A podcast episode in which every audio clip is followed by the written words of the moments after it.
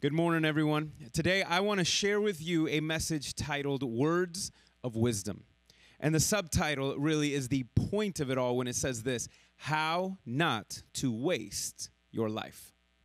You and I are not perfect. There are opportunities that we waste from time to time. That happens. But wasted, too much wasted time over time can produce a wasted life. I don't know, I don't know about you, but I know for me, that bugs me and that bothers me. In fact, I actually can say with all confidence that I know it bothers you, even if you don't know it bothers you. Do you know how I know this? It's because we all are bothered by the same questions of identity. Even as a young child, we are almost as if we were programmed, almost if we were designed to think in this way. Who am I? What is my purpose in life? What is my identity?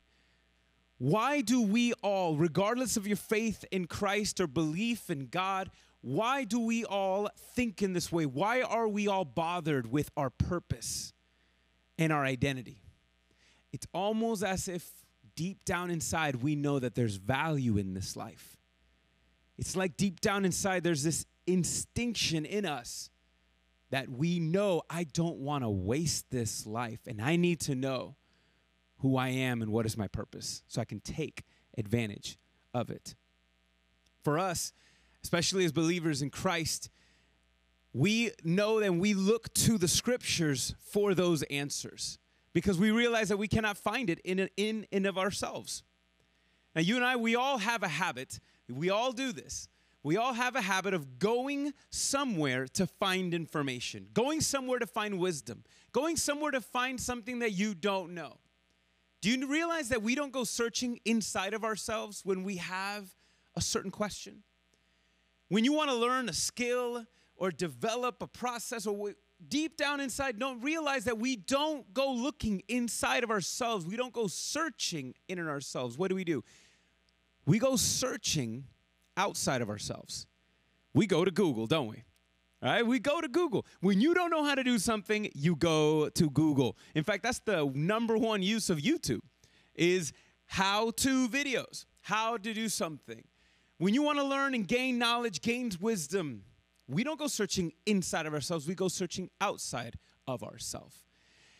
And what I want to share with you today is there are things you can go to Google for, but there's certain things that you can go to God for. And you need to be able to go to him. And for us, we go to, instead of jumping on a search engine, we go to the scriptures. We search the scriptures. And what's so unique about God's word, what's so unique about the scriptures, is that not only do we search in its pages, but as we search the scriptures, the scriptures search us and show us who we are in Him. Now, but for us to be able to search the scriptures and gain God's wisdom so we don't waste our life, you have to understand that we have to meet God's terms in order to gain God's wisdom. And we're going to look at Proverbs chapter 3, verses 1 through 12. In it is one of the most popular Bible verses that Christians claim and believe and, and still memorize today. So there's some of the sections you're going to sound, it's going to sound very familiar. But we're going to look at this section in the book of Proverbs. Because not only we talk about words of wisdom, and man, Proverbs is full of them. In fact, there's five books in the Bible considered the wisdom books. And in there, there's a lot of great information. And three out of the five books were written by a guy named Solomon, King Solomon, considered what the scriptures say one of the wisest men to have ever lived. In fact, even in today's terms, he's considered one of the wealthiest men to have ever lived. And in the book of Proverbs, he has written this and he's writing this book. He wrote this book during the time of 970 BC all the way through 930. Around there, most of the Proverbs is assumed to have been written because it was during this time that he was now ruling Israel. He was king over Israel for 40 years. And this was a time, it was like the golden age in Israel's history where they experienced, I mean, unprecedented peace and prosperity. And the nations were all coming together. Leaders from all around the world were coming to Israel to see, man, what is so special about what is happening in this strip of land? They wanted to figure it out. And so a lot of the wisdom that Solomon lived and ruled by was captured here for us. And one of the biggest themes that we see that Solomon was communicating to the nation of Israel, but not only all to the rest of the nations, was that wisdom is found in a relationship with God. Wisdom is found in a relationship with God. And there is no difference for us today. In fact, let's look at the first terms. If we want to receive this wisdom, if we want to receive God's wisdom for our life so we don't waste our life, we need to understand God's terms. And God's terms are this you need to be able to hear God's word, believe God's word, and obey God's word. Those are God's terms. Those are God's terms. The better we hear God's words, truly hear, believe God's words, and obey God's words, the more wisdom God imparts in us. And then the more we, we want to hear more and then believe it more and then obey more because we realize, wow, this is amazing. And so here we see in chapter 3, verses 1 through 12, we see term number one. You need to hear God's word in order to receive God's wisdom. Scripture says this Solomon writes to us, it says, My son, do not forget my teachings and let your heart and let your heart keep my commandments for length of days and the years of life and peace they will add to you. Let not steadfast love and faithfulness forsake you, but bind them around your neck and write them on the tablets of your heart, so you will find favor and good success in the sight of God and man. What you just read here is a commonality, it's a common theme that we see in the first few chapters, around the first third of the book of Proverbs where you see constantly this admonition, this encouragement from a father to a son saying, Buddy, I need you to listen. Listen to my words. Listen to the words of your mother. All right? Pay attention. I don't want you to miss this because your life is valuable. And so this is a lot of encouragement here. And we're going to see very soon there's a lot of warnings that happen. Listen, if you believe and re- if you hear and believe and apply the words you're about to hear, man is going to bless you. It's going to make a difference in your life. But if you don't, it's not going to end well, buddy. It's not going to end well. You can see the father starting off saying, Son.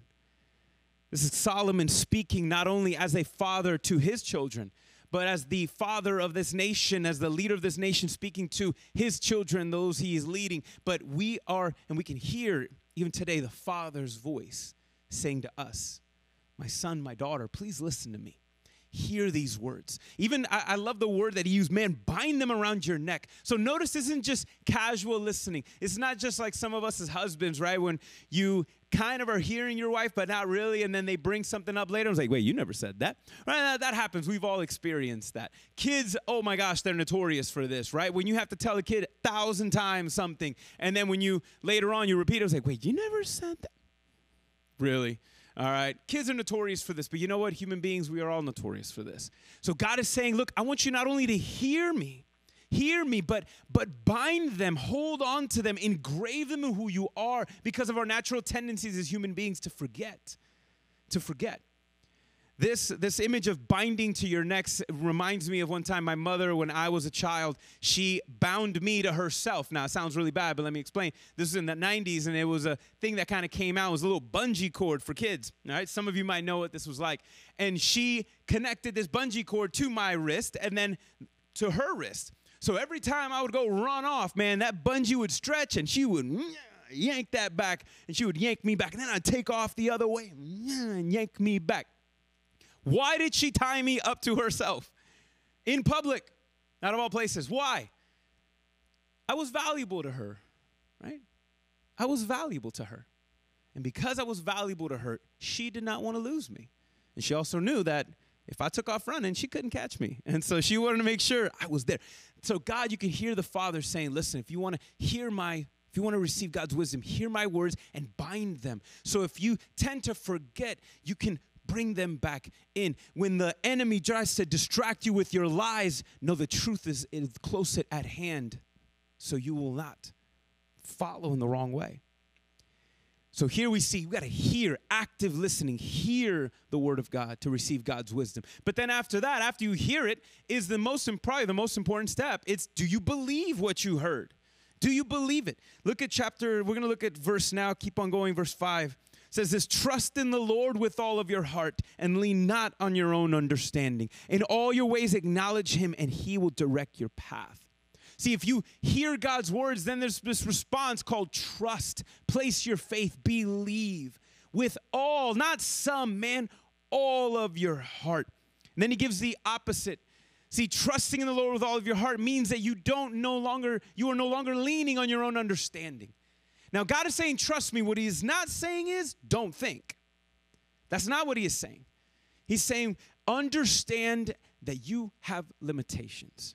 Again, we don't go searching inside of ourselves for information. We go outside. So, what he is saying is something common that we all do. They're saying, look, don't go searching deep down in yourself. Don't trust in yourself fully to figure everything out, buddy. You ain't gonna find it there. Look to me.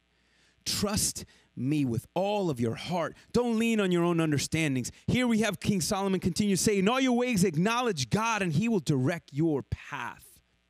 You know what this reminds me of? When he makes your path straight, he is not saying that everything's gonna go easy. He's not saying that you don't gotta try, just sit in cruise control, man, and life's gonna go smooth. What God is saying that is, he will guide, if you trust in him with your life, he will guide your life. Just like GPS, man. Look, you and I do this all the time. Why do you use a GPS? Because you don't know how to get to from where you are to where you've never been. You don't know how to get there. So you punch in coordinates into a machine, and then you have faith that that machine is going to lead you to the correct place, don't you? How do you know that? If you've never been to where you're going, because if you knew where you were going, you wouldn't need the GPS. But you are placing your trust in the machine, in the satellite to guide you every step of the way, aren't you?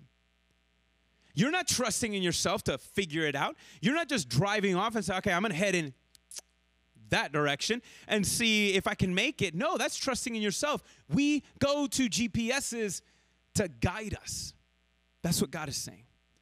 Realize that you can't get to where you need to be without me. Trust me. I'll get you there. I will take you there. Trust in me.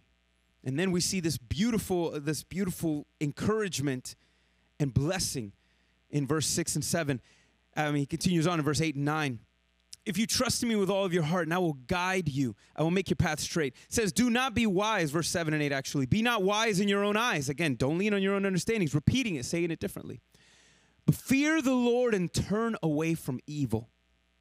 See, to trust in the Lord is to fear the Lord, is to take him seriously. It's to believe in, wow, if God is saying this, then I'm not even gonna touch that. I ain't gonna get near this. I believe him. I believe. I believe. Fear the Lord.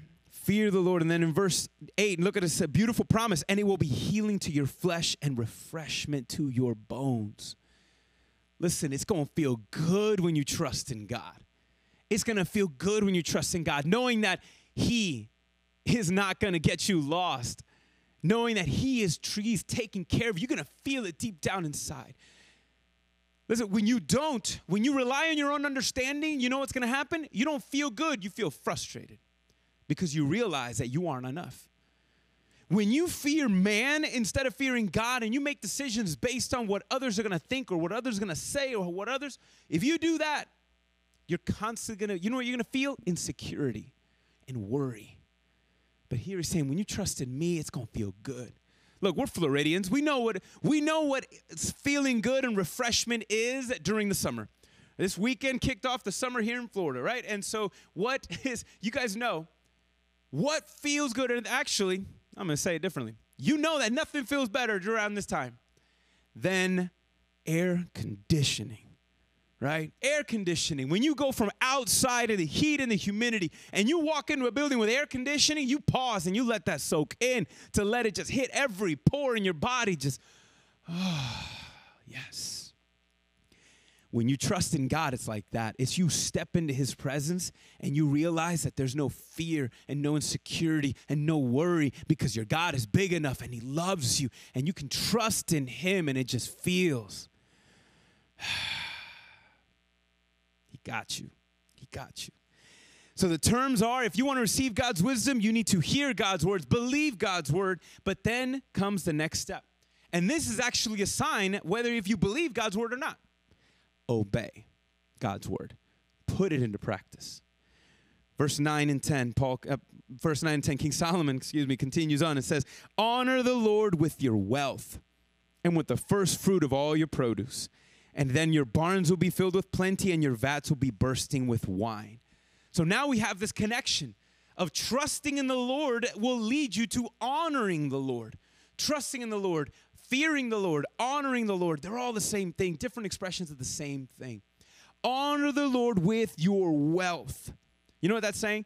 Is that trusting in God is not just a mind position, a heart position, it's a hand position.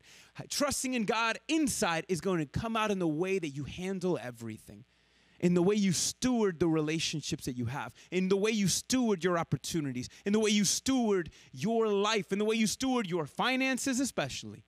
Notice it says, give God your first fruits. This is a tough one for a lot of us. This is part of the generosity, God giving into and investing into the kingdom of God. A lot of times people are not generous because they wait to say, look, let me pay my bills, let me do what I got to do. I got stuff, I got plans. At the end of the month, if I got anything left over, all right, I can see what I can do. But you got, you know, you know that that doesn't always work out that way.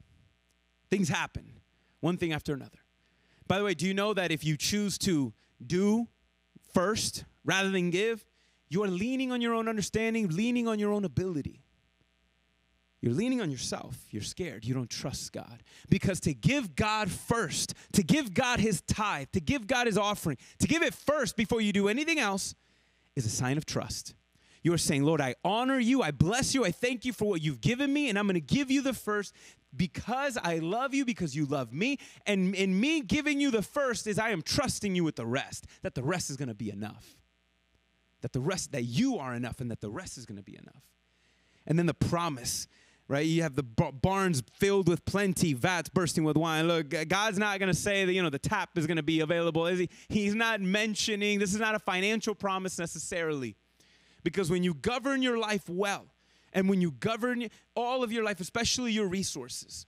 This is not a promise in saying, hey, give me first, and man, you're gonna be the first to get some money back. All right, not always.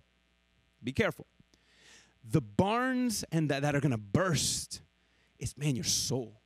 When you know that you, again, remember the refreshment, right? The refreshment of the bones and the healing of your flesh. When you give God, when you trust Him with your stuff, man, you are gonna be bursting with peace, bursting with joy, bursting with things that your stuff cannot produce in your life. Only God can. And when you trust Him with your heart, you're going to try it. It's going to come out in the way that you apply it. And especially, we can see in the way you govern your life. But obeying God's word isn't just necessarily trying it. There's this last part where Solomon finishes says, My son, do not, and do not despise, before I wrap this up, do not despise, Solomon is saying, the Lord's discipline. Or be weary of his reproof, for the Lord reproves him who he loves as a father, the son in whom he delights. Man, everything was feeling good up until the point you started saying discipline. This is actually better than maybe the way some of you read that. Because when we read discipline, we think of discipline, right? Being disciplined by our parents, our teachers, our bosses. It's a negative thing. But the word discipline here is different than that. It's actually involving training because you see here, he's very specific. Look, the Father loves, he reproves those he loves. And now, why, why is there a need for discipline? Because as we trust in the Lord, you are not always going to do it right. And in fact, the word wisdom that we see in the, in the Hebrew that is used here and in many other places, wisdom actually can be translated to the word skill it's not easy to be able to just be wise. It's a skill that we develop. And the Father's saying, if you trust in me, I'm going to help you develop that skill. Remember the GPS, right? You got to trust in your God and the way you trust in GPS. You punch in information that's going to lead you somewhere. It's going to lead you somewhere and you trust turn by turn. What happens if you miss a turn? What happens if you're distracted and you miss an exit? What happens if you thought that that was the right exit and you jumped the gun, right? Or you you made a mistake or you weren't paying attention? What happens? What does GPS do? It reroutes you. It recalculates. It's rerouting you. It's rerouting you and making finding the straightest path now from where you are to where you need to be. And what the God is saying. And none of us get upset when GPS says rerouting. None of us get upset at that voice recalculating. Right? Well, we don't get upset at that. I'm like, oh, why you yelling at me, man? Why are you yelling? Well, we don't get uppity of that voice. Why? Because we know the voice is trying to help. We know the voice is trying to get us back on track. And so God wants to say to us, and what He's communicating is listen, when you trust in me and when you try it, when you honor me with your stuff, and when you don't do it right the first time, or when you're trying to learn and you make a mistake, or, or you waste a moment here and there and you're not paying attention, I'm gonna reroute you because that's what making your path straight looks like. I'm gonna reroute you when you miss an exit. I'm gonna reroute you when you make a mistake. I'm gonna reroute you to the straightest path from where you are to where I am taking you. I am going to reroute you. But listen, when I'm correcting you, understand it's in love, understand I'm helping you. Don't dismiss my voice. Don't dismiss my voice. And so we see how to gain God's wisdom is first you got to be able to gain, you got to be able to hear the word of God, believe the word of God, and obey the word of God, applying it and submitting to the Lord's corrections as we do. That's how we gain God's wisdom. But you know what's interesting about wisdom and about us? For us, see, wisdom is something we think we have to go looking for. Wisdom is something that we seek. But the book of Proverbs, and in fact, throughout the whole scriptures, we realize that we are not seeking wisdom. Wisdom is seeking us. Wisdom is seeking us. In the book of Proverbs, it has phrases and said, listen, wisdom is standing in the streets and yelling. Wisdom is seeking us. And the reason why wisdom is seeking us is because we cannot obtain wisdom on our terms. In fact, Adam and Eve rejected the wisdom of God at the very beginning for knowledge. They thought that they can rely on their own understanding. And sin and death and separation entered the world. They rejected wisdom because they rejected, they accepted and relied on their understanding of what knowledge was, and it wasn't enough. And from that day on, wisdom came seeking us. Wisdom has a voice that is screaming out to us. Now, the reason why wisdom has a voice is because wisdom has a name. Wisdom is not an it, it is a who. And wisdom came in the form of Jesus Christ so that we can obtain more than just information, but experience a transformation in his love. In Matthew 7, Jesus himself comes down. And in his one and only recorded sermon that we have, this is full sermon, he wraps it up in a very similar way in the way we look at the book of Proverbs in many sections there. The Sermon on the Mount that Jesus gives in Matthew 7 is full of a lot of encouraging words and wise wisdom, wise sayings on how to live your life and how not to waste it. And then he finishes it with a warning, sounding very similar, very similar to the voice of the Father that we see in Proverbs 3. And here Jesus says in verse 24 through 27, says, Everyone who hears these words of mine and does them, hears, believes, and obeys, will be like a wise man who built his house on a rock. And when the rain fell and the floods came and the winds blew, and it beat on that house. But it did not fall because it was founded on the rock. And everyone who hears these words of mine, yet does not do them because you didn't believe them, really. You are like a foolish man who built his house in the sand. And the rain fell, and the floods came, and the winds blew and beat against the house, and it fell and great was its fall. Two people, two different outcomes, similar circumstances, though. They both were experiencing similar circumstances. And Jesus says these are the two kinds of people that exist in the world. Which one are you? Which category will you find yourself in? Which one? For those who believe and hear and believe and obey the word of God, you are building your house on something solid that's going to last. If you don't, if you lean on your own understanding instead, it's like building a sandcastle or your house on sand. Us Floridians, we know what sandcastles look like. And what happens when a wave comes after you built the sandcastle? It's not going to make it. What happens when the rains come? It's not enough. There are a lot of people who build houses on the beaches here in Florida, and hey, this summer, this week, this weekend actually also was the launch of summer and hurricane season. Hurricanes can mess you up. They can mess up a house, and you got to build it right to be able to withstand a storm. Jesus is saying, listen, if you trust in me, when the storms of life come, and when the rain just beats down on the roof of your soul, when the clouds are so dark that you can't see even the hand in front of you, when all you can hear is the wind howling and slamming up against your windows, you can have peace. it's gonna be okay. It's gonna be okay. You can trust in me. See, the reason why we can trust in the Lord with all of our heart is because we have a Lord who loves us with all of his. We can trust in the Lord with all of our heart because we have a God who loves us, a Lord who loves us with all of his heart, that he came seeking us when we could not seek him. Here he says, and the reason why that Jesus is saying, the reason why my wisdom, the reason why my words are able to help withstand you, it's not just information, it's not up here, it's not head knowledge, it's heart knowledge. It's knowing me because wisdom is not an it, it's a person, it's a who. It's Jesus. When we know him, we got all that we need. And the reason why we can survive the storms of life is because Jesus on the cross survived the wrath and the storm of God for our sins. Jesus took on the storm that is called the wrath of God. And even though he died, he rose again. See, the storm was gone, but Jesus, Jesus remained. And because Jesus lives, we can live. When we place our trust in Him, in His love. When the storms of life come and when death itself comes, we don't have to flinch because we know we got a Savior who loves us, a Savior who's already survived that storm.